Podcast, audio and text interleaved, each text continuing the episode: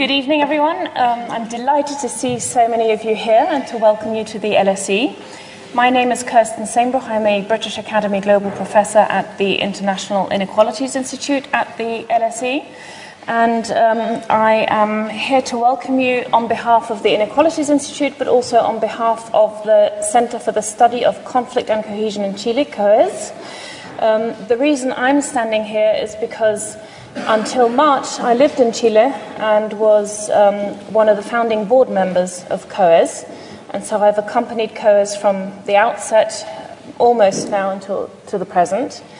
And so uh, I consider myself to be relatively up to date about what's going on in Chile, despite the fact that I now live in, in the UK and work at the LSE. Before starting, I'd like to thank our three organisers, Rafael, Hector, and Daniela, for their marvellous efforts. I can't see Daniela.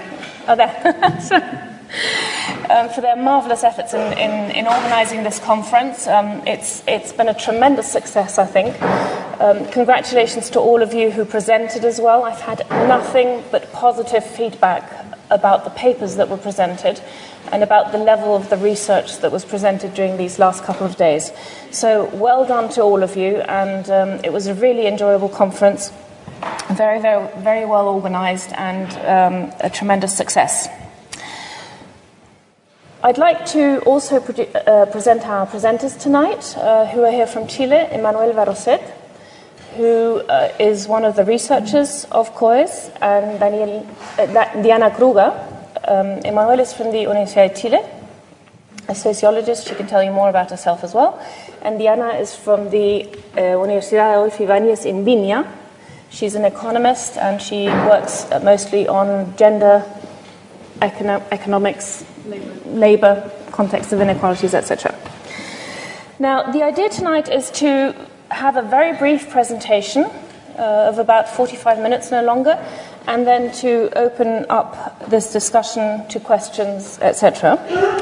Um, before we do that, though, I'd like to very briefly introduce the Inequalities Institute and why we have this link between uh, COES and the Inequalities Institute, and also to give you a tiny bit of background uh, on COES to give you a sort of context um, in which we can hold this debate.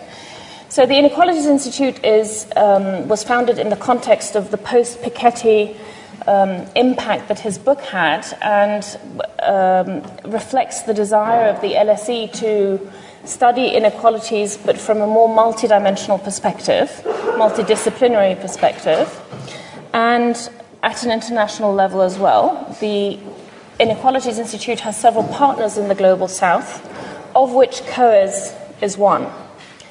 Um, and so that's how we initially came to have a relationship. That's how I came here to the LSE. And to introduce COES very briefly, COES is a research hub funded by CONICYT, by the Chilean National Research Council. And it brings together four universities in Chile the Universidad de Chile, the Católica, Adolfo Ibáñez, and the UDP, Diego Portales.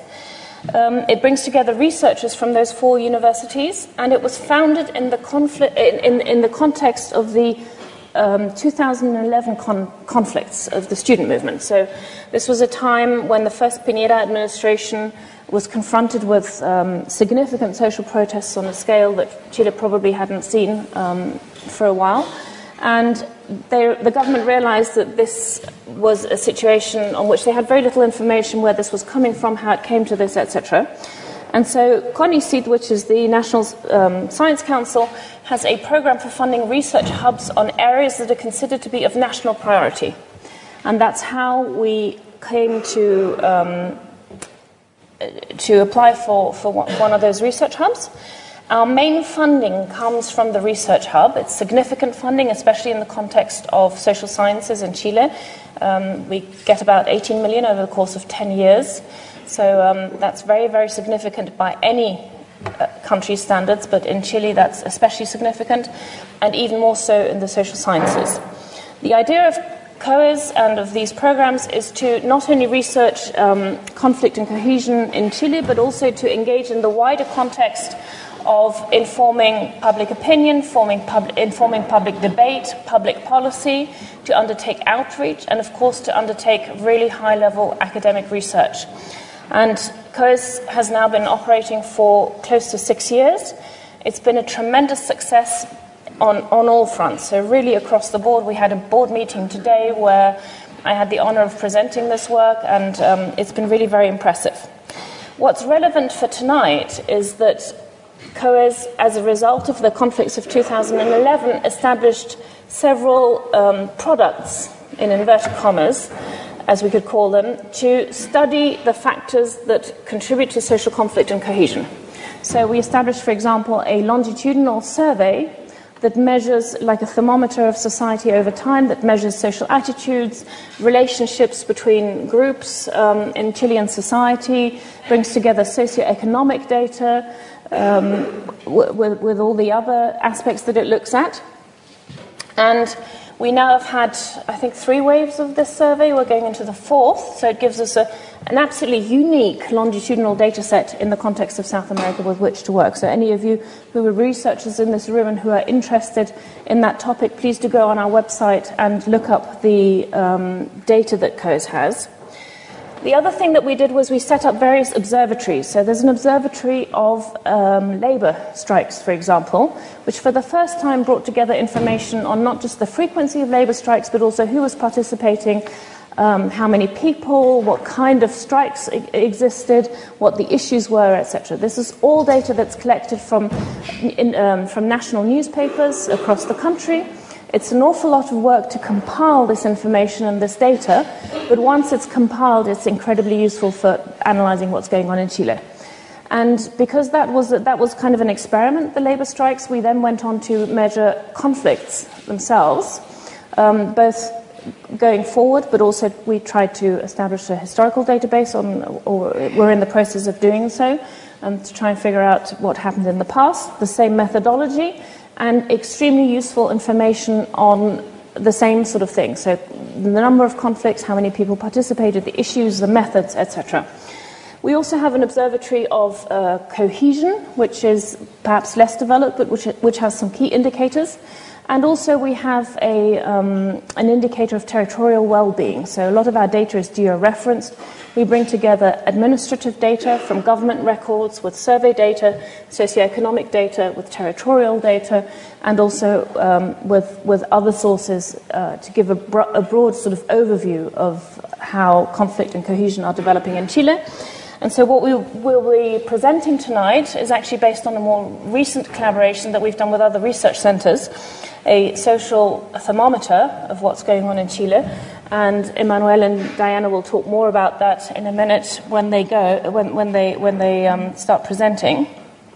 Um, just finally, before they do so, I wanted to let you know um, that there are several hashtags for this event. One of them is LSE Chile. LSE Knowledge is one. And then, of course, all the other usual ones Chile, inequality, COES, desigualdad, etc.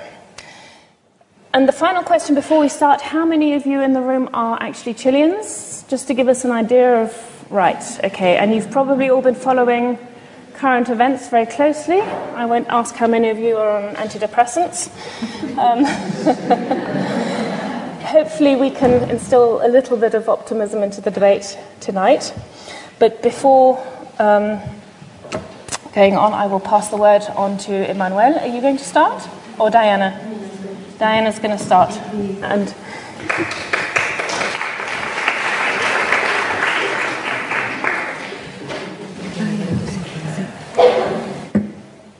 Good evening, and thank uh, everyone for being here, and to the organizers again for uh, this great conference. My name is uh, Diana Kruger, as Kirsten introduced me, and I'm an economist working at, in Chile uh, I'm not Chilean, I'm, I'm, married to a Chilean, and I have been living in Chile for 15 years, so my perspective is sort of um, from within and from outside of Chile. Uh, we were, in preparation for this talk, we were presented with a couple of questions to get the conversation started, and that is how uh, we view our panel as kicking off uh, a discussion. And in preparation, I thought I would um, share, well, this image that most of you have probably seen, uh, and the questions we were asked from our research and from our perspective. Uh, what do we view as the causes of these uh, social mobilization Uh, and maybe at the end we can talk about possible exits to, to the current conflict. I'm not sure that, that I personally have a, uh, an idea, but uh, we, can, we can talk about that. And so, in thinking about the, the, information I'm going to share, I decided to call it just a snapshot. They, I'm going to be sharing information that is probably known to, to many of you if you work with any of the social um, or the socioeconomic variables produced by the Chilean household surveys. This may not be new to you, but I think that I see some uh, non Chileans here, and, and maybe some of you do not know this data. And with the idea of trying to understand what were what are the conditions in Chile that are not new. The data I'll be sharing is from 2017, but I, we could open a survey from 2015, from 2000, from 1996, and we would see the same picture. Uh, and in, in my view, um, the part of the, the reason that the uh, uprisings are occurring right now, the mobilizations and the protests, is because this picture hasn't changed. So, uh, in the little time I had to prepare, I, I just picked the most recent um, statistics. And just so you know, the uh, paradigm under which I personally work, so you know my uh, own personal biases, is from a human development perspective, thinking that development is not just about average income or average uh, GDP per capita, but it encompasses our human development uh, in uh, education and health. So uh, let me just share some basic statistics about Chilean uh, income and employment. And this uh, graph shows information, the latest information we have from the National Household Survey uh, about um, income per capita. It's uh, monthly income. There will be some Spanglish in my in my slides. Um, I was rushing to to translate for today, uh, which can help us understand. When I saw this graph was a long time ago, by, our, by the current director of COES, Dante Contreras. He presented this at my university in 2006, and I approached him afterwards because I was new to Chile, and I said, "So basically, Chile is poor." Uh, you take out the top uh, 10%, and Chile is poor. It is a country, and this is something that people who don't know Chile very well don't really understand uh, because the GDP per capita figure um, actually hinders us because as researchers we can no longer ac- access uh, funds for a developing country because it's not considered developing anymore. But um, it's, it's, a, it's something that really impressed me, and we can see that the median income in Chile is 400 pounds per month. So uh, this has a big impact not only on well-being, but also in the future into pensions. You know, there is a lot of discussion, which I don't uh, agree or disagree with necessarily, about uh, fixing the or, or trying to find solutions to low pensions. But I'm not sure that privatization is the way because if you earn a very low salary your whole life, and we have a private account system, then you will have a low pension.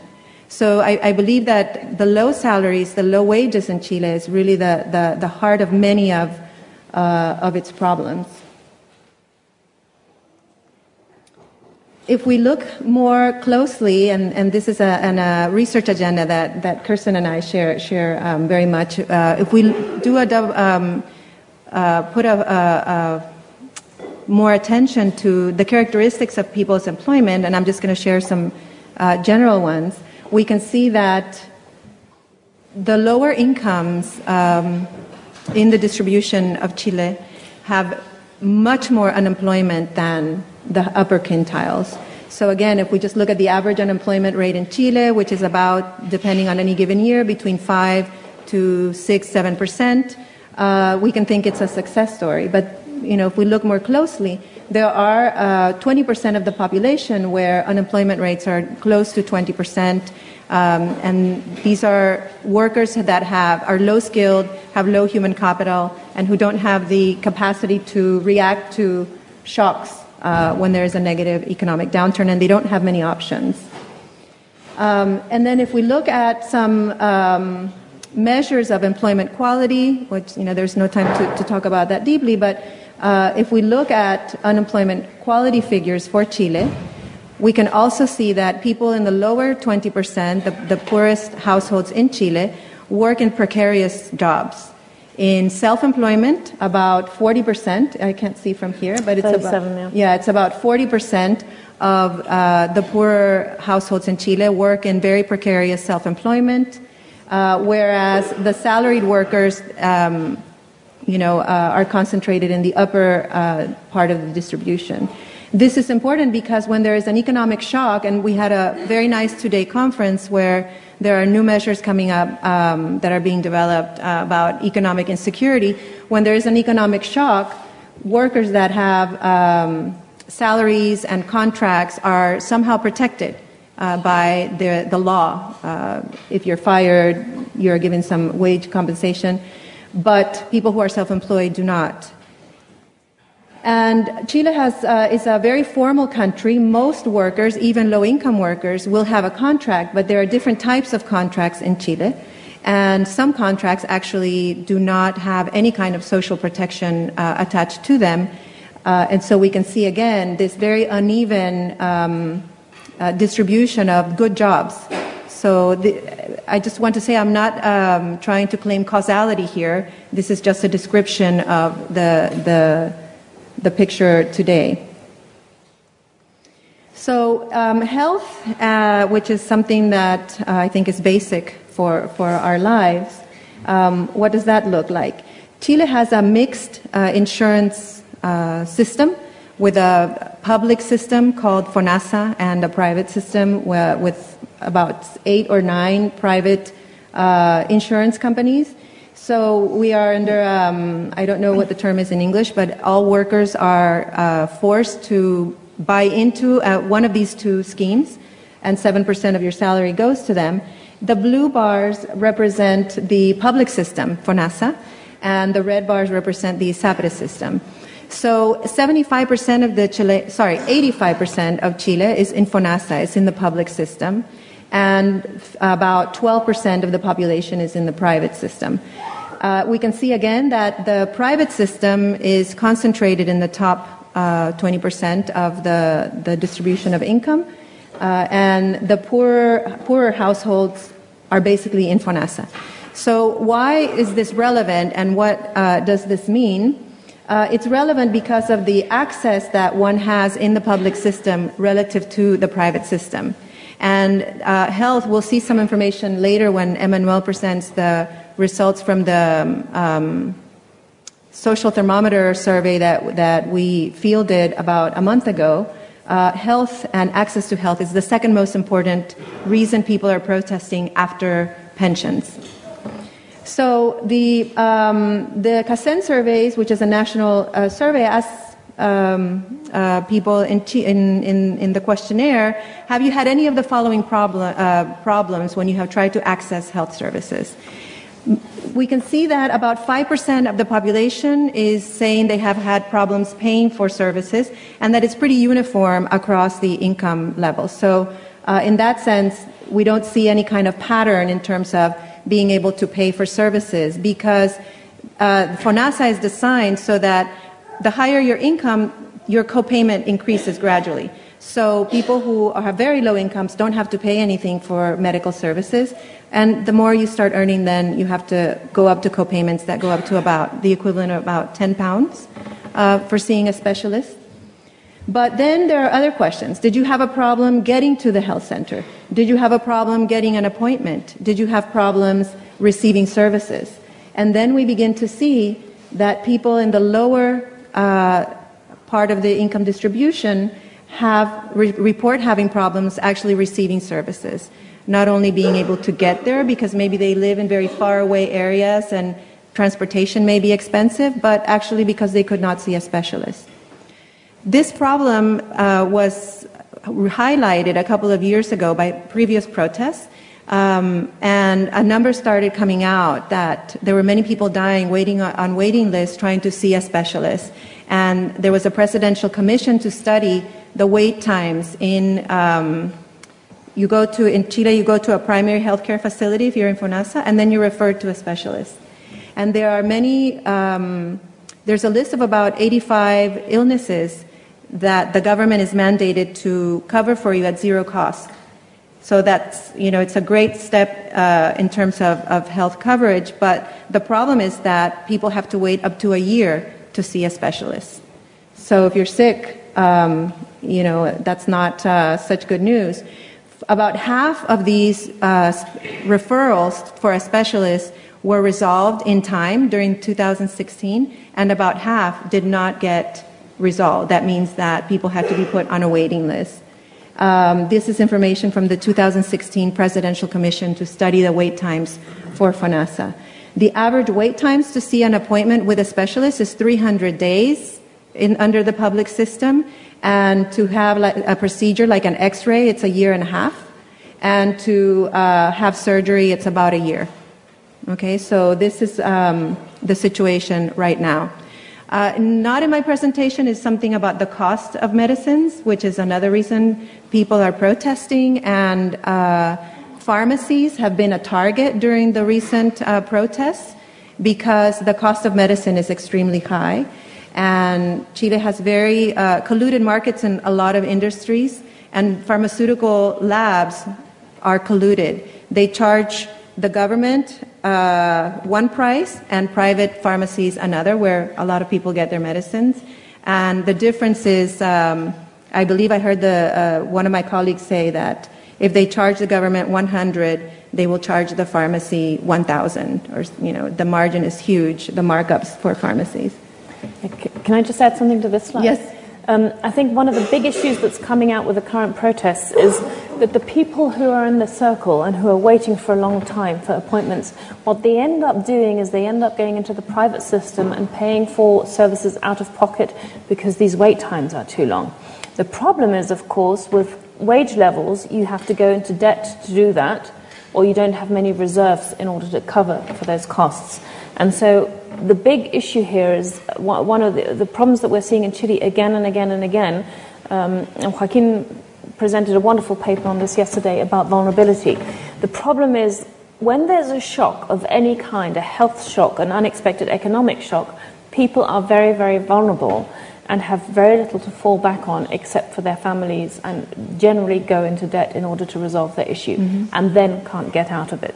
So that's motivating we don't have specific data on this in, with this survey, from this survey, but that's motivating a lot of what's uh, going on with the protests as well. Especially when um, it's very evident that many people don't have those problems mm. when you go into um, an ISAPRE and and uh, so the, uh, there was a study by the United Nations Development Program in Chile a couple of years ago about uh, inequality.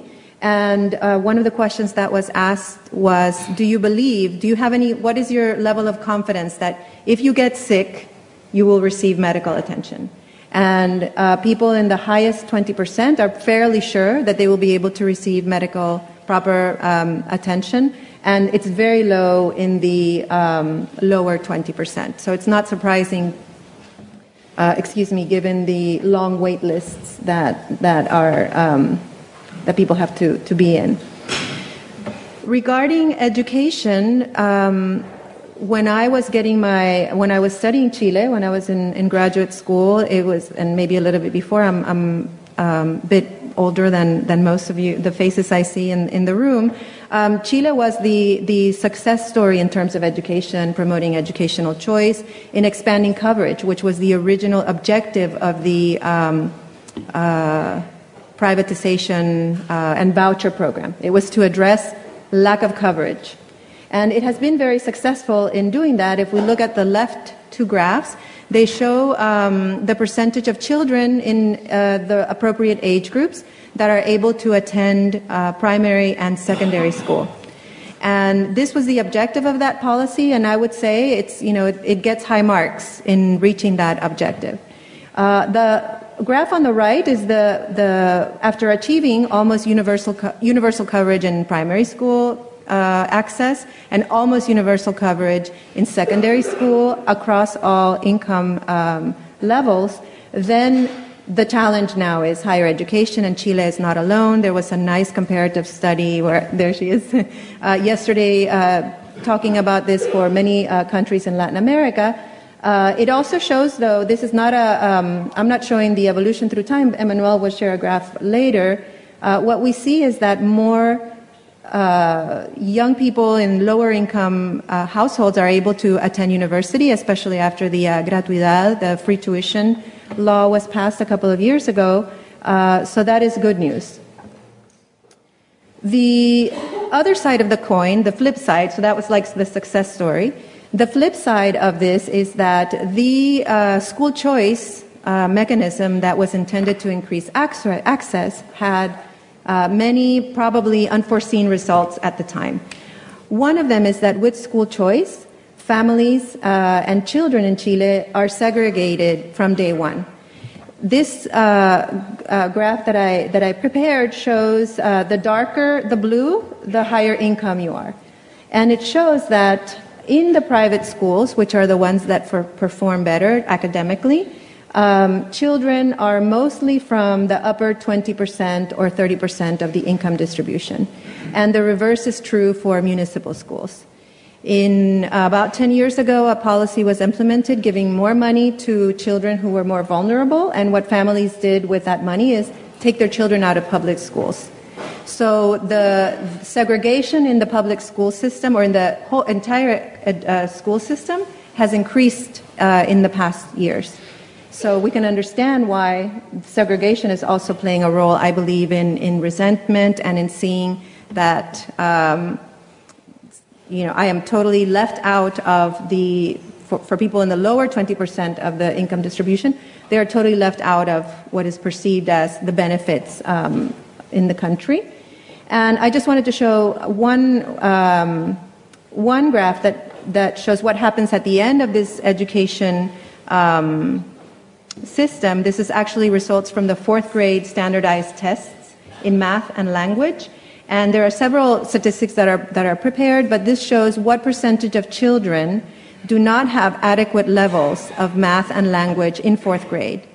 And um, in fourth grade, it's a critical moment in the education uh, period because after fourth grade, it's very difficult to close these gaps. It's very costly. The first four years of primary school are critical.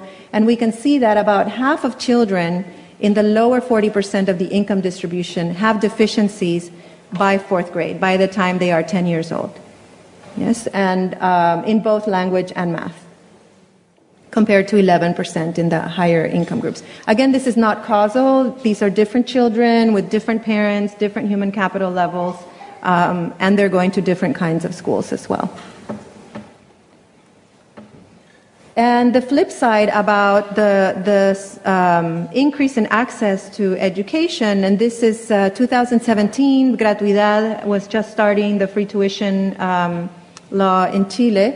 Um, but we, there was a question that asked um, young people attending college, do you pay for your college tuition? And so the left, the blue graph um, shows that the higher your income, the more you are paying per month for, for a college education. And then they ask, well, do you have debt after you leave college? And about 40%, 80% of college students, no, sorry, in the uh, lower 80% of the distribution, 40% of people will graduate with debt. I uh, did not have information about the amounts, uh, and 25% of the higher income group will not have debt. And this is another major, major driver of the protests today. Okay, I will pass it on to Emmanuelle. Good evening. My name is Emmanuelle Barozet. Um, I am French and Chilean, and I've been living in Chile for now 20 years. So, um, and I'm a, sociolo- uh, I'm a sociologist, so I'm interested in the uh, processed parts. But we need to know these structural information and data to understand uh, why the crisis is so profound because it comes from uh, many years ago. And we wanted to share this uh, graph because it shows one of the main problems we've had in the last uh, years, which is is good news. As you can see, this is the inclusion in the higher educational system in Chile from 1985 until around 2013. And as you can see, it's been an explosion. I mean, it's more intense than in Europe and in uh, North America in the 1960s. But the problem is that in the case of Chile, we didn't have, and Kirsten will talk about it, uh, a change in the productive system. So we are producing lots of uh, new uh, and well uh, qualified uh, persons, technicians, and also people from university.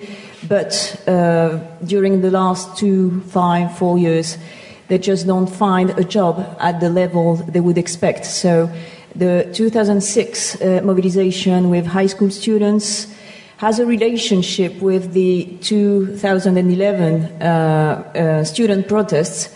And the protests we have nowadays are almost the same people because it used to be the high school students, then the university students, and now the young uh, workers who don't find uh, the job they were promised that they would find.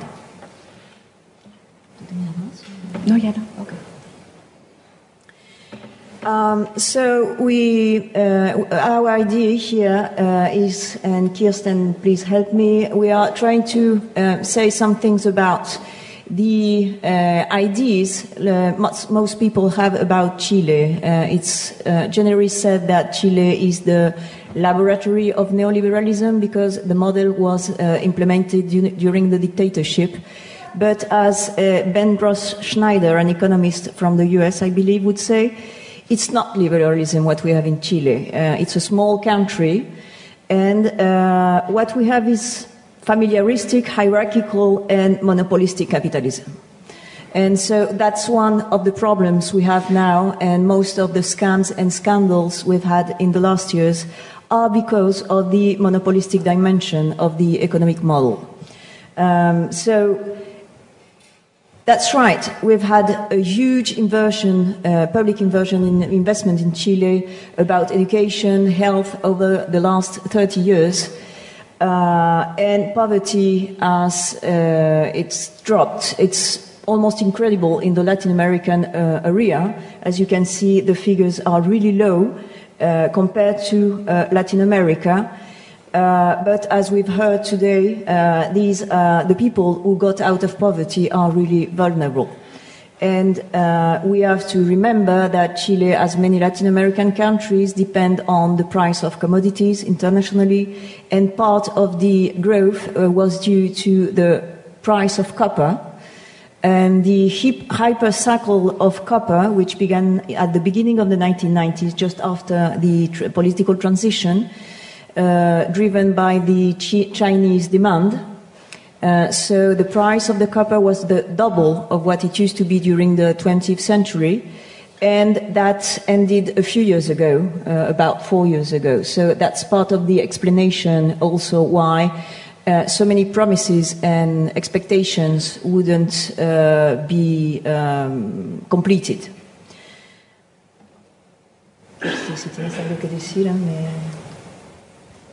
So, briefly, as you can see, uh, this is the evolution of public spending in health, in education, but the problem is that uh, if the uh, curve is really um, steep, uh, the accumulation of wealth in the higher part of the social pyramid was much faster. So, uh, the inversion in the public system would not meet expectations, but the uh, concentration of wealth uh, was the other problem. So the level of poverty is a great success nowadays in Chile, but about only 10 years ago we began to look at wealth concentration, and now we know that one of the main problems is wealth concentration. Before the outburst, I think people never really thought about the wealthiest people in Chile as part of the problem. The government was the problem, but not the wealthiest uh, people. And just in one month, we discovered that part of the problem is the accumulation of wealth uh, in the higher part of the, uh, of the population. So that's another good news. The income inequality in Chile decreased over the last uh, decades. You can see that the curve is lower and rounder uh, as we go uh, on the um, right side. So that's good news. But Uh, the problem is that that kind of development we have in Chile uh, has a lot of uh, constraints. The uh, diagnosis about malaise in Chile is quite old. I mean, there is a report from the UNDP 1998 saying that there is a problem, a real problem, in the kind of development Chile is having and the kind of transition to. 1998 is the year when uh, Pinochet was arrested here in London. Uh, and until that moment, everybody in Chile thought that we were the tigers of Latin America, not the dragons, but tigers of Latin America. And after the arrest of Pinochet, we discovered that the transition was not uh, so great after all. But the problem uh, we have, and Kirsten knows a lot about it, is that uh, the economy is based on exportation of primary commodities, mostly copper, but also salmon, wood, fruit, and uh, Chile has some success in exporting business models for retailing, uh, but there is a lack of industrial policy, and I'll let that to uh, Kirsten.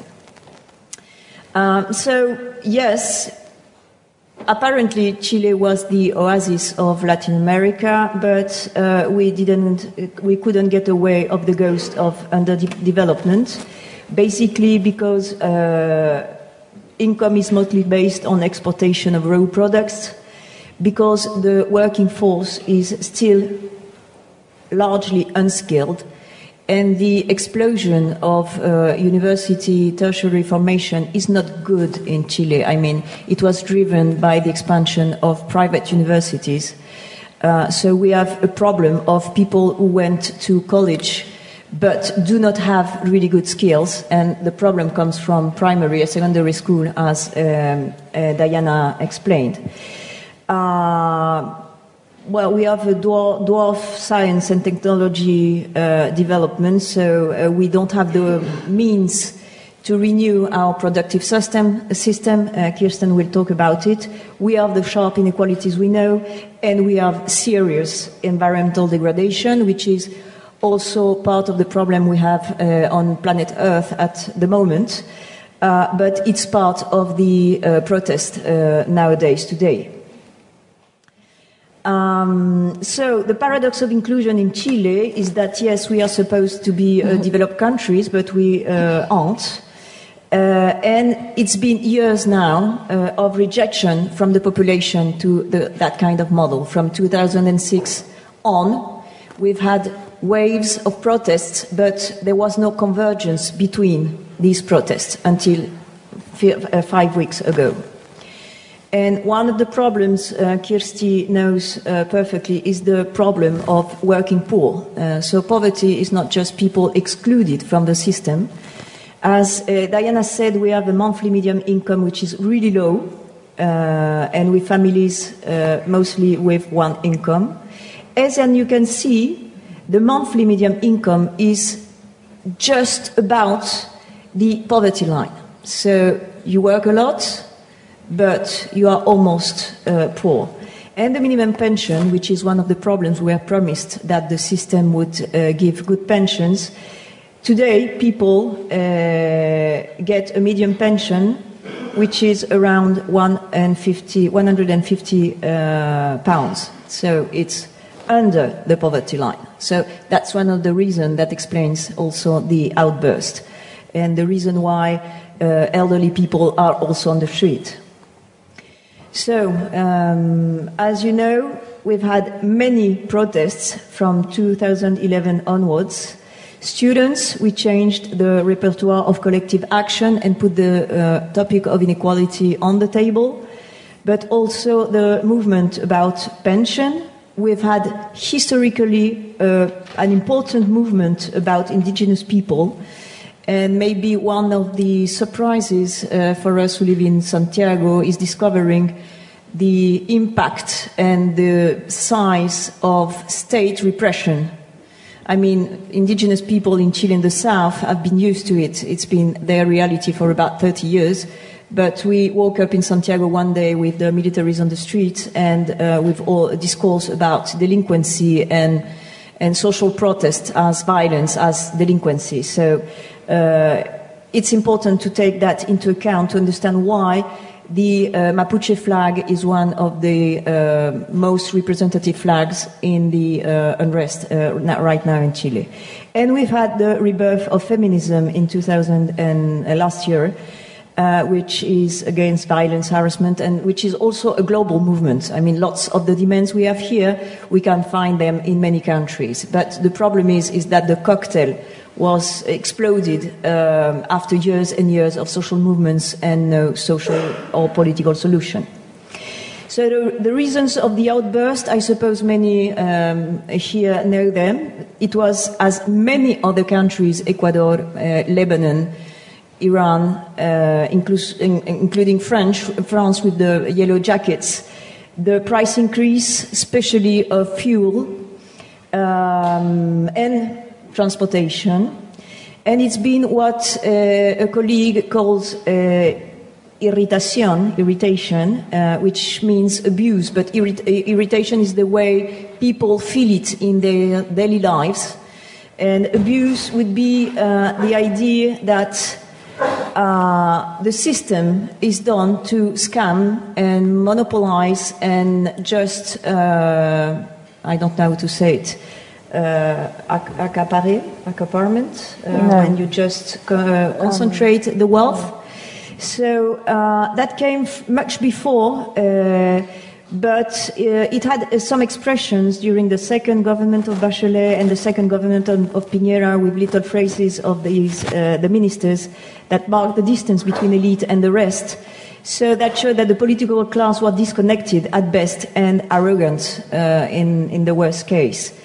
And there was also various abuses from the economic elite, which show the unbearable distance between a monopolistic economic elite and a workforce that feels disappointed and economically drowned, uh, not to say other things. So, uh, as you know, this is what has happened since uh, October, uh, well, in the last five uh, weeks the level of violence, I mean, it's not, it's, it's, we have to say something about human rights and, and, and the level of the violence and about 30 people dead and still people who have disappeared and haven't appeared, uh, rapes. And so the level of violence has been really, really high. I mean, when you think that in Hong Kong, in five months of protest, there is, I don't know, one person dead. Uh, in France, with the yellow jacket, jackets, about five per person died. So the amount of violence and repression is really uh, higher, but we were used to it before. I mean, it's not that new. And, um, well, we'll have some time in the discussion to come back to uh, this, but uh, I would just like to show two slides, uh, or three, I will see. Uh, so people are uh, in favor of the social movement. This survey was done two weeks after the outburst. So the opinion also changes. I mean, we've had uh, almost six uh, weeks of violence, uh, repression, social violence, and we know that that kind of outburst uh, can't happen without violence. I mean, uh, it's not New Age; it's it's just uh, a real um, transformation. So, but people are really in favor of the movement. Um, and lots of people have been part of the movement. Uh, well, lots of them with cacerolazos. I wouldn't know how to translate that to uh, English. Banging pots. Yeah, banging pots. So, uh, but as you can see, uh, lots of people have participated in uh, demonstrations on the street, which is quite new and uh, interesting. And so, well, that's the words we hear uh, about uh, during the, the protest, and uh, maybe you've seen that uh, person carrying cartel saying, I just don't know what to ask for because it's so many things. Um, and uh, as uh, Diana said, one of the main problems people are asking for is pensions. And this is really the main problem pension and health and uh, the problems of job also. So uh, maybe the new element, uh, and compared to other countries, is that people are also demanding a new constitution. So maybe we'll have time to talk a little bit about that because it is the, it is the institutional dimension, and maybe in the discussion we will be we will talk about it regarding the way we get out of the crisis. Kirsten. Okay. Yes, is this still on? Are you still here? Okay, good. Um, just a couple of comments to complement what Emmanuelle said. I very often present Chilean data and Chilean issues in the UK, in the United States, in Europe, and elsewhere. And one of the comments that I most frequently hear in response to data like this that I present is, well, we have the same problems in the UK, we have the same problems in the US, we have the same problems in other countries in Europe. Well, yes, if you look at political debates, they're about very many of these things segmentation in education, um, inequality, etc. But I think the intensity of these phenomena in Chile is, is different. Um, and it comes on top of the fact that it is a less developed country. So when you have problems like this, there is no fallback position. Um, I, I, with regard to the inequality data that Emmanuelle showed, um, what we showed here is survey data, Gini information um, from the National Household Survey. Now, one of the key features of household surveys is that they are a survey and they don't capture the top income levels. So, first of all, the Gini, according to household surveys in Chile in the last few decades, has actually declined quite significantly, quite remarkably, in, in, from, from a very, very high level, but it's declined quite significantly. Now, what happens is when we look at administrative data from the tax authorities, this, of, co- of course, does capture real income and also wealth levels. And so, when we talk about increased inequality in Chile, what's actually happening is that the top 1% has pulled away from, from the rest in the same way that it has in many um, other developed countries as well, in particular the Anglo Saxon ones, uh, the US and the UK.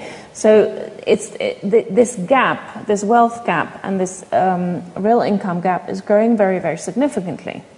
Now, mostly the data that we work with is, is from surveys and, and, and is Gini based. Um, one thing that's important to highlight about Chile is that the pre tax Gini, the pre tax income distribution in, in Chile, is actually not that different from many developed countries in Europe. So, one example is Portugal, but there are also other countries in Europe that have a pre tax um, income distribution very similar to Chile's. The difference between Chile and developed countries is that after tax, that Gini comes down by about 15 to 20 points, and that makes a very, very significant difference in terms of how tax is used to redistribute. Um, the tax system in Chile isn't the most redistributive to start with. It's not very equitable. Um, much of it comes from value-added tax, which is um, you know, everyone contributes to that, including the most poor. Um, and so there, there's a lack of equalizing factors, I'd say, in Chile. Um, and this is also echoed by this, the, the, the, social spending. So the graph that Emmanuelle showed, where there's an increase, a significant increase in social spending, is absolutely correct, but that's social spending in absolute terms. And a few years ago, we produced a book called Democratic Chile, which looked at the concertación period of governments, which is the period really where you would expect the most significant uh, redistribution. And we looked at the relative changes in social expenditure and saw that these did increase when there was an economic crisis, but then kind of drifted back to the sort of average 12% uh, level um, that, that was relatively consistent through the entire period. And I was surprised by this data, and so I went up to a former Minister of Finance, who is one of the people in the country who most knows about this, and said, Does this data look correct to you? Are you surprised by the fact that although absolute levels of social expenditure have gone up, the relative trend is, is pretty much the same over this entire period? And the response I got was basically, Yes, it's correct, and you will not publish that table. So um, there was a very clear instruction which I didn't follow. The table is published in the book. You can all look it up. Um, but it got me into, um, it got me on the shit list. so the intervention mechanisms, again, um, just, just to say that they don't work. And this is the same thing for um, the process that sort of the, the life cycle the Chileans go through. So Diana was showing about the, the, the education, segregation, etc. One of the things that you can predict with almost absolute certainty in Chile is if you have a child um, below the age of four, you can pretty much predict where this child will end up with what kind of a job in the labor market, with what level of income, and what kind of a pension. So, where other countries, again, have intervention mechanisms, where you have an education system that equalizes this, no education system can make up for the deficiencies of social background, education of the parents, etc. But they can help to level the playing field. And these mechanisms in Chile, of course, given the educational structure, um, or the structure of the educational systems doesn't work very well, there is no real remediation at the education levels within schools. Later, the same inequalities are reproduced at the university levels, then in the labor market. And one of the big problems that you have in Chile is that the skills that people come into the labor market with, either good skills or deficient skills, they remain deficient if there is a problem. So, again, within the labor market, there's very little remedial action in terms of investment in skills um, to allow for more mobility in that sense. So, I think um, all of this combines to produce basically um, a, a uh, pressure cooker that has now exploded. So the, the protests that Emmanuelle was showing um, are all protests and issues that we've seen in recent years. Uh, we've seen spontaneous protests which aren't very easily organized. So, the, for example, the movement for pensions, the No Más AFPs, um, some, it's not that easy to organize pensioners in Chile. This is not Argentina, um, where there are you know, extensive networks uh, that can bring people out into the streets at a drop of a hat. This happened relatively sp- spontaneously. So the nature of protests in recent years has changed very significantly, and in large part that has been supported and driven also by a rebirth of civil society, of NGOs, of um, organizations at the grassroots level that come together relatively spontaneously and um, can lead to these social combustions.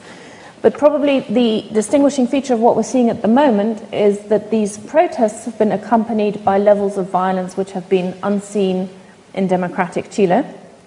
Um, not just the human rights violations, but also the, the you know the, destruction, the rage that we've observed, um, and, and the level of attacks. And this has, of course, been accompanied by pretty much a breakdown of law and order. So I think the, the, the protests have revealed also the level of um, incompetence, I think there's no other word for it, with which um, the, the, these protests and this violence um, has been treated and the failure to contain it, the, fa- the failure to, to guarantee social peace. Um, I think it's pretty astonishing that after five weeks there have been no meaningful arrests. There have been no credible explanations of how this happened, why this happened, uh, you know, how this was all organized. Um, and of course, we have now a whole new record of human rights violations to sort of throw into the mix, which are important to discuss as well. Um, this is a very unique com- combination of circumstances, and even though we've been studying at COES social, social protests for a while now, we've been following what's been going on, most of us expected some form of social protests under this government. Um, nobody expected this level of violence, however, and, and the accompanying rage uh, that has accompanied these social protests. And I I'm pretty certain that I speak for my colleagues if I say that nobody expected the social protests to be so extended over the territory, so, so, so universal in the north, in the south, in small towns, in big towns, etc. Um, and also the fact that in Santiago they've moved, and, and in other towns as well, that they've moved into the high income areas. So I understand that this has been a shock to the political elite in, system, uh, in, in Chile. Um, I understand that many of them didn't know how to respond and um, went into probably the same kind of state of catatonic shock that we all experienced when we saw the, the pictures. The problem is how do we get out of this and how do we um, work going forward by bringing people together and thinking about this problem from the center rather than from the extremes. Um, I'm extremely concerned about many of the comments that I see, especially in social networks, but also in the media, also from friends on, ex- on both extremes of the political spectrum that seem to be um, referring back to uh, periods of the dictatorship, um, bringing back memories from before, and comments that really are not useful in this context and that incite further violence rather than um, being positive and um, moving towards the centre to try and bring everybody together to resolve this issue. So, with those comments, um, I don't know whether you two have anything to add, or I will open this up to debate and to questions. Um, p- please feel free to ask questions. We have microphones that will be given to you. And please also tell us um, a little bit about yourselves, who you are, and where you're from, and so on. Thank you. Gentlemen, uh, I'll, I'll bundle questions. There's a gentleman over there and a gentleman over there. Okay, so I've got, yes, and another um, gentleman over there. So three questions to start with. Yeah, my name is Nasser Kalaoun. I comment on the news about the Middle East, and you mentioned Lebanon. Um, so I tried, even in public appearances, to compare, though for different reasons, the crisis of neoliberalism in, in all the world, but especially Chile and Lebanon. In that, uh, though Chile has uh, copper, as you said, as a man think Lebanon has a promise of gas and oil in the, in the sea. But the difference is um, why the international organizations, IMF, World Bank, whatever, close their eyes in the past. Lebanon is a small country, four million and a half, has uh, external and internal debt up to 85 billion dollars, and now um, state, uh, you know, uh, institutions collapsing, and exactly similar, you know, and like a high uh, HID or HDI uh, education, whatever.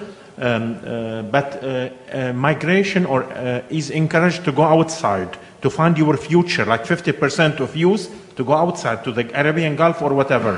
So what I mean, why the international organization closed their eyes for the high debt? Number two, what is the case of Chile? I mean, the IMF and others, did they have any opinion to guide or at least, you know, uh, find anything with the order or that, uh, uh, you know, no opinion about? Thank you. Um, there were two questions at the back there.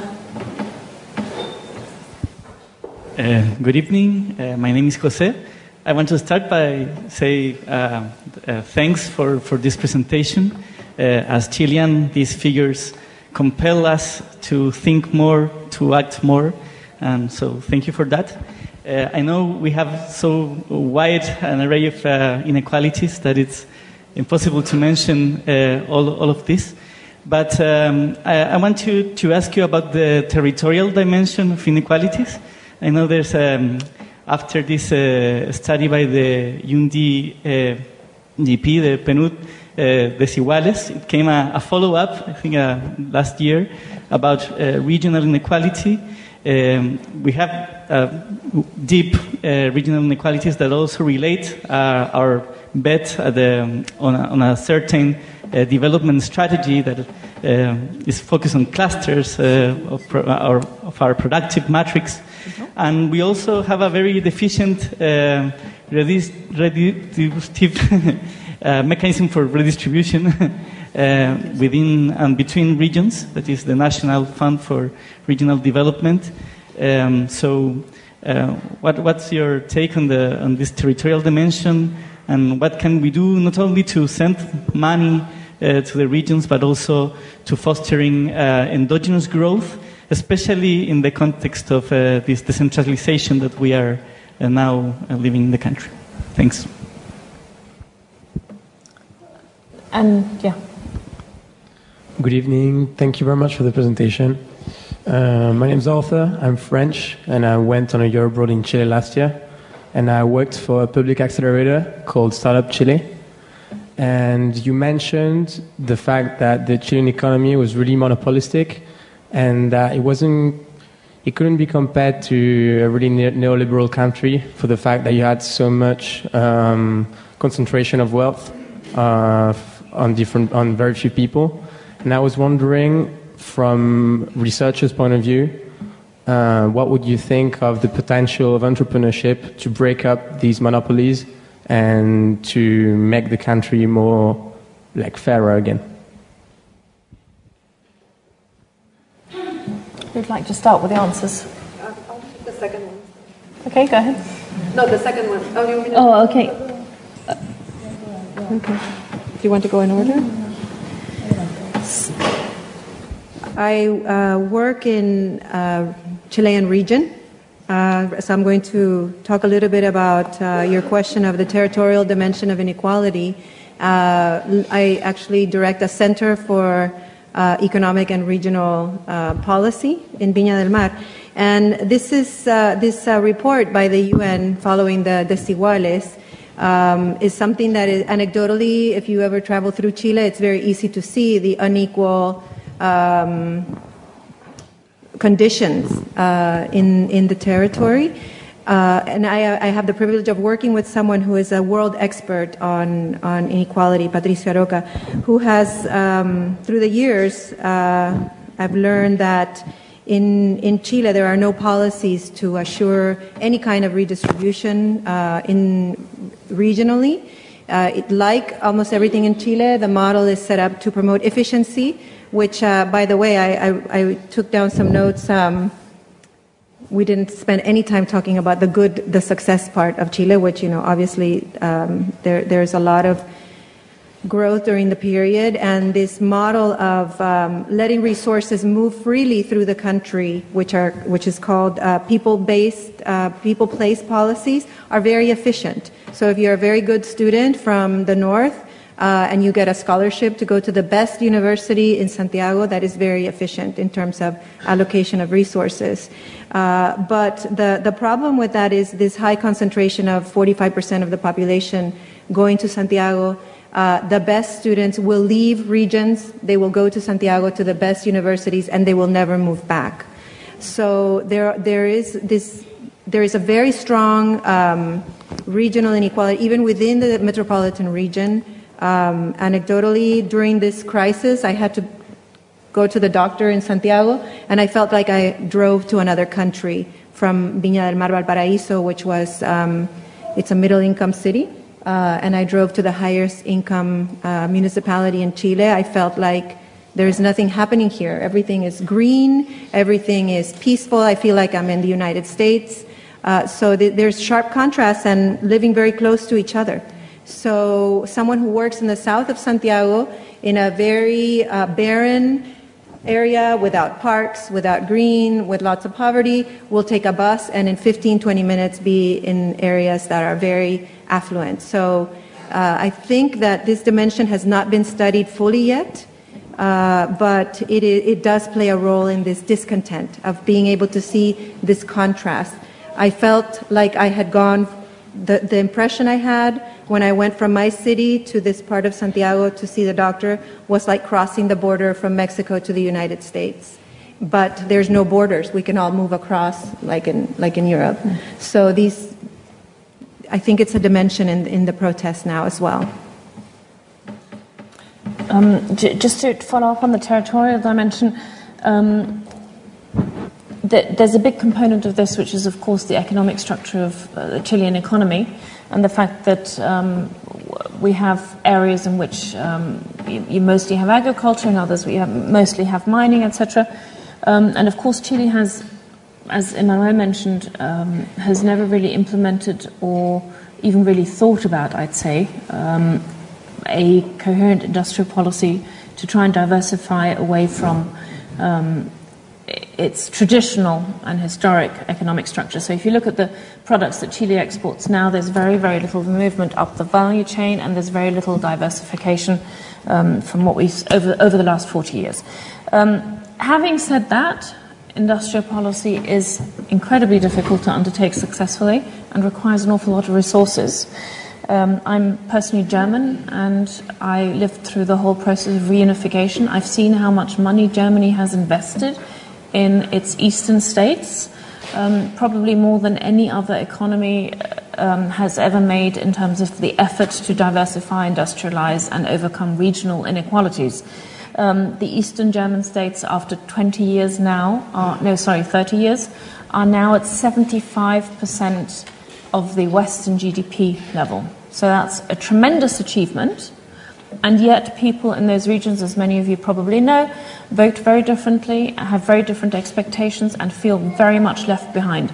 So, this is not an easy issue to resolve. Having said that, Chile has no mechanisms for any kind of territorial dis- redistribution not even the municipalities within Santiago. There is a fund for municipal redistribution, but it's so minimal as to have virtually no impact. So again, um, social services provided by a municipality like Vitacura or Las Condes are a world away from those um, from the poorer districts within the same city.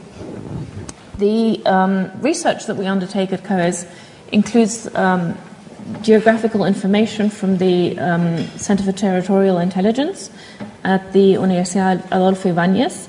And we have detailed information and maps that we can show you or that you can see on our website about how various different services, economic indicators, etc., are distributed um, across Chile. We work with 23 cities, the, the, largest 23 cities in Chile, and it's the same picture pretty much everywhere. These cities are incredibly highly segregated, um, very much following the model of Santiago, with very little mixture um, across the territories, and again, with no no real effort at the public policy level to redistribute and address these issues. Um, since I talked about the economic structure, um, I'll also take the question about Startup Chile and, and, the potential of entrepreneurship to, to break up these traditional structures. Um, yes, there is the potential for them. The only Chilean company, but maybe I'm missing something here, maybe you can help me. The only Chilean company that I can think of that produced a unique product, which it then managed to um, export and make us an international success story of is Lagunas Cristalinas, the big um, um, pools that were first constructed in San Alfonso del Mar and which are now being built all over the world. That technology is uniquely Chilean, was developed in Chile, tested in Chile, and is being exported elsewhere. I can't think of any other examples of this kind of level of um, entrepreneurship that started in Chile and was exported somewhere else. So the potential, is, of course, always there. Um, there, there are very mixed views on how successful the Startup Chile program has been, but it's very difficult to break up traditional monopolies and traditional economic conglomerates run by the same families over you know, decades um, by means of a, an entrepreneurship program, be it a startup program or be it even industrial policy that you know strengthens um, smaller companies, etc. I mean, the, the, the big economic power in Chile is this is one of the problems is very much concentrated into very few hands, um, and those hands have a tremendous influence on policy making in Chile at all levels. So whether it's the AFPs, um, the, the, other thing is that this is, of course, all interconnected. So you have AFPs that belong to the same families, you have um, the industrial firms that belong to the same families, and you know this replicates itself across the entire um, all levels of Chilean society, whether education, universities, uh, healthcare systems, uh, clinics. It's all vertically integrated, and um, the system is pretty much designed to make as much money out of you as it can and then that money is concentrated in very few um, industrial holding companies. So it's very, very difficult to break that up, and there would have to be a very concerted and very uh, policy to, to break this up, and that, of course, would be politically um, very much resisted. That leaves the international organizations question, Ewan. Mm-hmm. I would just like to add to your, your comment uh, regarding the question about monopolies that um, coming from, uh, I moved to Chile from the United States where I grew up, and it's very interesting, or, or it's always been a puzzle to me, uh, the lack of real antitrust regulation uh, that exists in every developed country in the world. Uh, no one is exempt, not even the richest man in the world, Bill Gates, you know, from um, some reg- form of regulation of predatory uh, collusion, price fixing uh, behavior. And in Chile, it is very much the norm uh, there was a very, very um, tragic, I would say, case uh, with the uh, chicken industry where the three major companies that produce poultry would gather and meet every month to fix prices. That was the objective of the meeting, where it, it, I saw a, um, an expert in antitrust law comment about this in the United States, the FBI will send people into rooms. Uh, these meetings take place in very dark, creepy motels because people know it's illegal, and they will send in secret agents to record them. In Chile, it was happening. People were getting emails, getting invited to these meetings in the light of day. uh, that in the law is illegal without any kind of bite, any kind of real power by the, the government or interest to, to regulate such price fixing behavior. So, along with maybe entrepreneurship, I think that the country would benefit from studying other countries that have real laws to prevent price fixing behaviors. The reason medicines are so expensive in Chile is because there are two or three major laboratories that fix prices. They give uh, doctors bribes to give their patients, you know, orders to go get their medicines, and then the pharmacies collude on the markup. So it's, it's very much price fixing illegal behavior that has not been regulated. The same incident extends to the financial sector. I had a very uh, somewhat amusing interview with a, a, journalist from the Mercurio last week who asked me whether the hope of Chile becoming the regional leader of financial services was, had now gone down the drain with these social protests. So my first reaction, of course, was that's what you're worried about when you know the whole country's exploding in, in, in conflict, etc. Um, but of course, yes, one of the discussions, uh, you know, in that context is can you even think about constructing a financial services center for the region in a country which suffers from this level of um, lack of regulation and collusion? And when you read some of the opinions about uh, international investors who work with Chile, you know, that, that, they laugh at the level of regulation. So there's much to be done at every level of the Chilean economy, but of course, at the moment, the urgency is the level of social protest that has to be dealt with first. So, about your question, I'm sorry, I'm, I really don't know anything about the Middle East. I just know that uh, the uprising in Lebanon was, the, the, timing was almost perfect with, with Chile.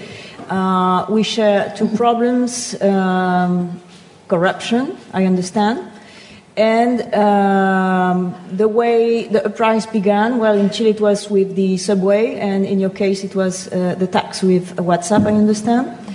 Uh, so that's all I know. I'm sorry about that. But regarding uh, what you were asking about international organizations, I mean, for about 40 years, Latin American countries don't believe in what the IMF would say. I mean, Latin American countries have had the worst experiences with uh, recommendations. Uh, Argentina, our neighbor, um, well, it's just up and down, up and down, and they just they don't comply with what the IMF uh, says. So we have a really uh, difficult relationship with some of these uh, international organizations. And I like to say too that the, one of the problems we have right now, maybe it's not that uh, um, there is no direct relation with what's happening in Chile, but it's the commercial war between the US and China.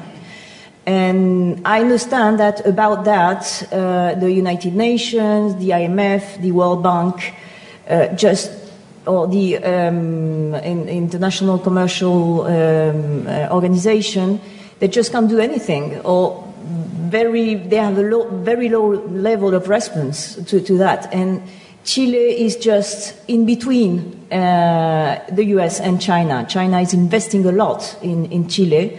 Uh, for lithium, for copper, and uh, strategic uh, sectors of the economy. Uh, but we are the patio trasero, the uh, backyard of the US historically.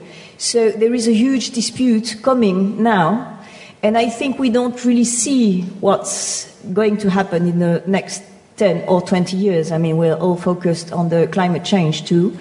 But there is something happening in Chile right now that has to uh, be related to the commercial, commercial war between the US, between the US and, and China. And China is investing in Latin America, and in the US, they're not quite happy about that. So maybe that's part of the answer. I'm, sorry if I don't have many other.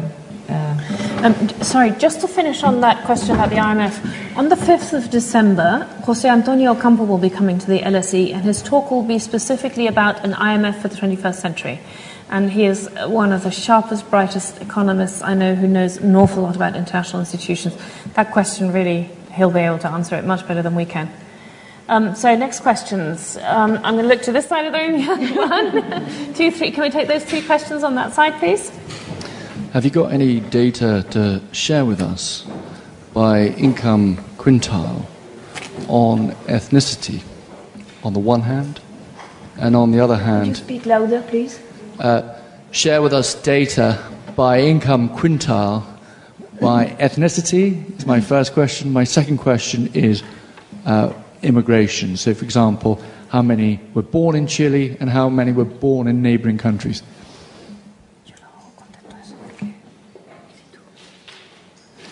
Yes. Hi, my name is Gisela. I'm from Brazil, and um, it felt like you were basically presenting about my country as well, uh, unfortunately. Um, and I realized that something that's very common in Latin America, and you were sort of touching upon that, is government seems to be so scared of um, international money leaving the country that it seems like no reforms can be made in terms of um, tax. So you can't tax fortunes, you can't um, you can't tax progressively because then the investors will um, will move away. You can't have more regulations and anti uh, like cartel and anti price establishing things because that will happen as well. You can't have pensions and you need to have work uh, labor reforms so that um, it's appealing for investors. So um, my question is, what would you say to this, considering that every developed country has um, moved forward in these terms, and in Latin America, this is still an acceptable uh, discourse to uh, put off reform?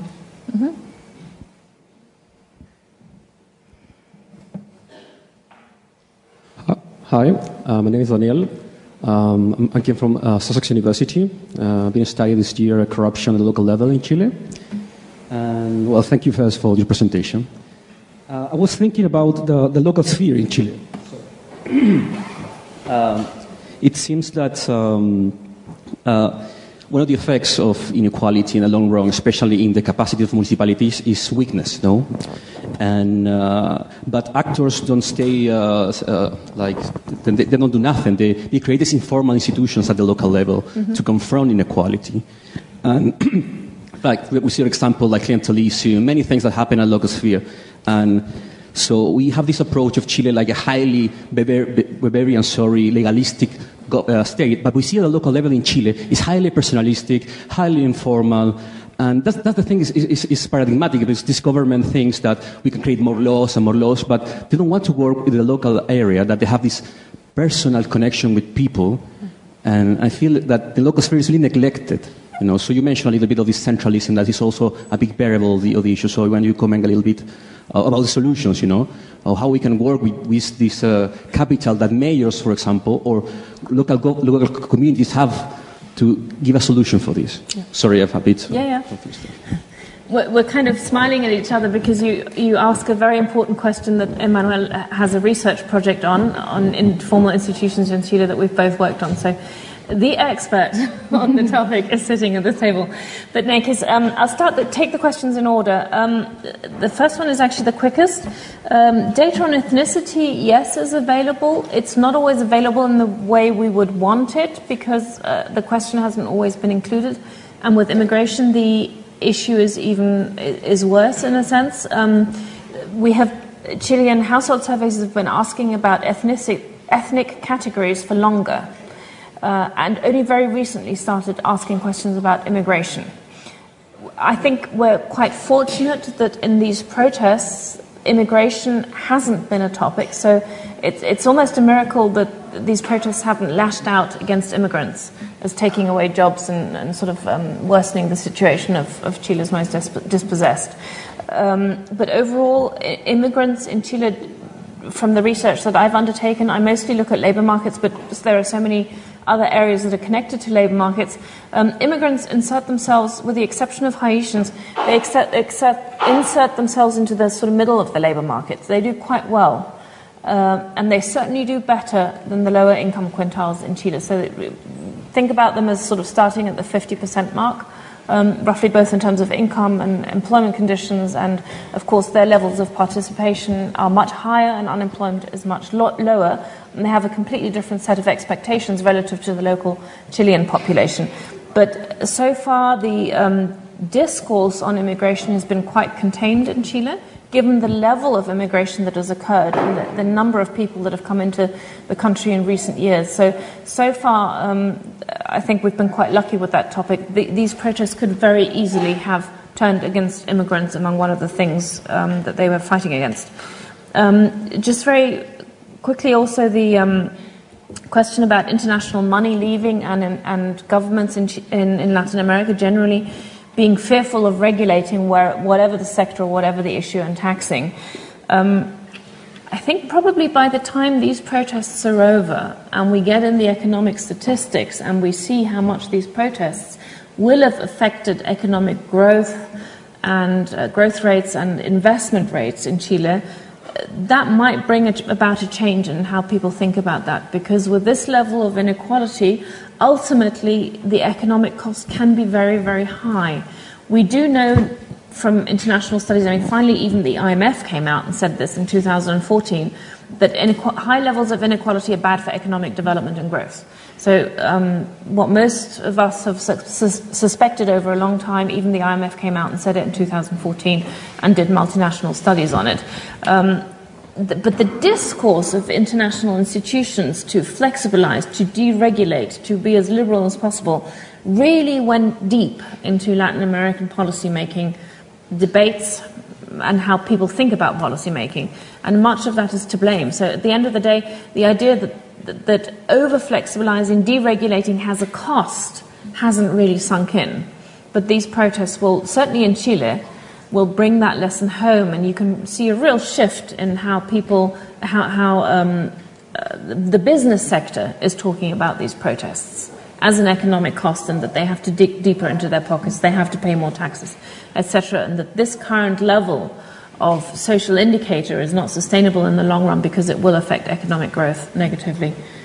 Do you want to add something to those questions before we move on to? Sure. Um, I just wanted to. I believe that the the the level of immigration in Chile is is quite low, even despite or con- including the the recent wave of immigration from Colombia and from Venezuela. I believe it is around no more than ten or maybe 11% of the population is foreign born. The last time I checked, maybe it has gone up a little bit. It's the same level as the UK.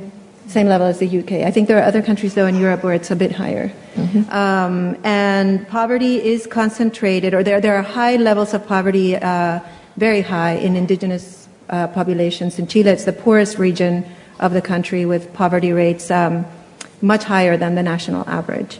For the first uh, question, I don't have the, the number in mind, but. Um, and regarding the question about reforms and fear of uh, capital flight by inter- international investors, there are a lot of commonalities, I believe, in the production structures, the common history that binds Latin American countries. But one big difference that Chile has with other countries of Latin America is that it does not have a program with the IMF. Uh, due to, I believe this is, you know, where not everything is negative, but the the, the very high level of technical um, management of the country has made it so that with the copper boom, I think the, the dean of the uh, public uh, policy school here, Andres Velasco, was one of the designers of a, of a, they call it in English, a rainy days fund. So the, the high uh, benefits of the copper boom years were saved so that the country does not have a debt program with the IMF and the World Bank. Uh, which is very different from other Latin American countries. So I come originally, my family's from Nicaragua, where it was almost entirely dependent on foreign aid during the 1990s to reconstruct after a decade of civil war, where these um, policies to deregulate, to privatize, were sort of imposed from the outside. In Chile, it has been a result of um, the decision made in the mid 80s with the Pinochet dictatorship to opt for uh, this model, this economic model, much before other countries. So I think there is a difference because Chile has a choice. Chilean society today has a choice of which way do I, I say we because I live in Chile. I'm not going anywhere um, yet, uh, but um, the, the, the, we have a choice as a society, whereas maybe in, in Nicaragua, in Brazil, in other countries, you know, you're, you're from Brazil, uh, you don't have a choice in the policy making decisions as a society because you owe so much money, like Argentina, you know, which is up and down, one bailout after another, and so on. So I think that is very, very different because the quality of institutions and decision making, even despite everything that is happening today uh, in Chile, I, I hope that it doesn't erode what the country has in terms of macroeconomic management and thinking ahead and, and not spending all the money uh, that was saved during the copper boom years. Uh, Venezuela is the other example, with having gone through decades of very high uh, oil prices, spent all the money. So, Um, just to add, those of you who followed the earthquake in 2010, that led to a reconstruction program. Um, and what's interesting is that the government relatively quickly concluded that what was going to be needed after this social crisis was a reconstruction program. And Chile does have the funds to do this. So, uh, overall, I think one of the things that is important to sort of keep a perspective of this, I know Chile is in the middle of a crisis, but before we all head home to our antidepressants about this, there are some very positive highlights. And overall, Chile has generally undertaken policies in the right direction. It hasn't always done enough. We've we obviously got to this situation. Um, but much of what we're seeing now is also that the social change has probably outpaced the capacity of governments to respond to development that occurs so quickly that it happens before you've even gathered the data on it. So one of the big issues that we have in Latin America is always having enough data to find to, to, to really analyze what's going on. That takes years to implement. And sometimes these social changes happen more quickly than you actually can even measure. And so in a way, what we're seeing now is as much a result of the positive development process that Chile has had, as well as an indicator of the fact that not everything has gone right. But overall, I think the Chilean economy and the Chilean development process um, has been positive thanks to its government.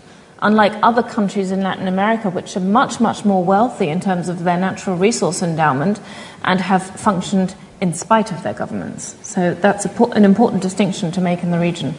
Um, Uh, well, regarding the um, question about corruption and the local level, uh, yes, everybody knows in Chile that the main problem right now about corruption is in the highest part of the society, but also on the municipality level.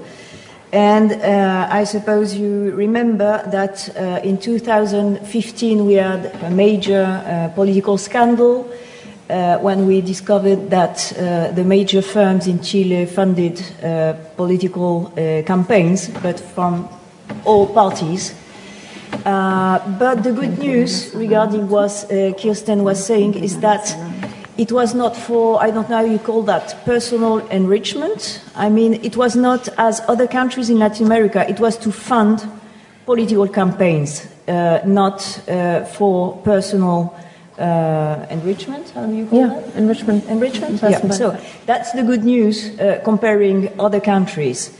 Uh, but the bad news is that the uh, commission that was formed in 2015 after these scandals decided not to look at the municipal level because there was so much to do. I mean, at some point you have to select uh, and prioritize. And the Bachelet government had so many reforms uh, on its hands. It was health, education, pension, so they had to choose, and that's the way Engel puts it, the one who presided the commission. Well, we had so much to do that uh, the local level would, uh, could wait.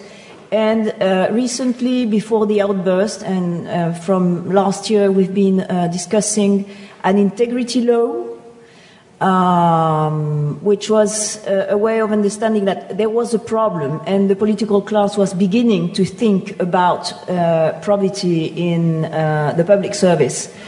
Uh, but they also decided that the local level was not the priority. So now they will have to think about it because of poverty at the local level. Uh, but uh, I've always been puzzled uh, in Chile about this idea that there is a Weberian state. And that's right, we don't have the levels of corruption uh, with the political uh, class that we have with the economic elite. Uh, but we know that uh, people help one another uh, with informal institutions, and it's the same on the political level. We know that Latin America has the uh, lowest levels of interpersonal and institutional trust. So you don't trust anybody, and you don't trust even your family. I mean, that's what uh, uh, um, social uh, surveys show. So you help yourself, you help your family, your friends, and that's a cultural dimension of the relationship between people that we have to think about too. And that's one of the uh, reflection we have to have on the process about the constitution. Will it be the same? Will it be negotiated openly? Will it be negotiated between four uh, walls? That's one of the main questions. But the good news is that corruption has not affected that much the political class. So I know that politicians are really low rated, but I don't think they deserve it in Chile, really. Thank you.